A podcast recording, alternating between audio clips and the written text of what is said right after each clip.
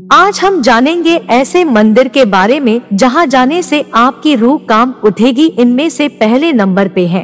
राजस्थान के बाड़मेर ज़िले में स्थित इस मंदिर का नाम है किराडू मंदिर। इस मंदिर के बारे में कहा जाता है कि यहाँ शाम ढलते ही जो रुकता है, वह पत्थर का बन जाता है। मान्यतानुसार इसे एक साधु का शाप बताया जाता है। नंबर दो पर है। राजस्थान के किले भानगढ़ का यह मंदिर कभी भक्तों की आस्था का केंद्र था, लेकिन आज यह खौफ का पर्याय बन गया है। कहते हैं कि यहाँ अजीबोगरीब शक्ति को महसूस किया गया है। इस चलते इस मंदिर में भक्तों का आना नहीं हो पाता है। नंबर तीन पे है यमराज का मंदिर। अगर आपने इसके बारे में नहीं सुना है तो ज़रूर जान ले।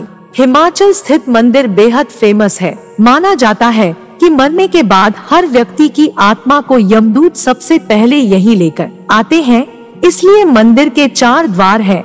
चारों ओर से यह काम जारी रहता है। यहाँ यम का न्याय होने के बाद यमदूत व्यक्ति की आत्मा को उनके कर्मों के अनुसार अलग अलग द्वार से लेकर बाहर जाते हैं। अगर आप इस मंदिर के अंदर का दृश्य देख ले तो काम उठेंगे। दोस्तों, आज के लिए बस इतना ही मिलते हैं नए एपिसोड में।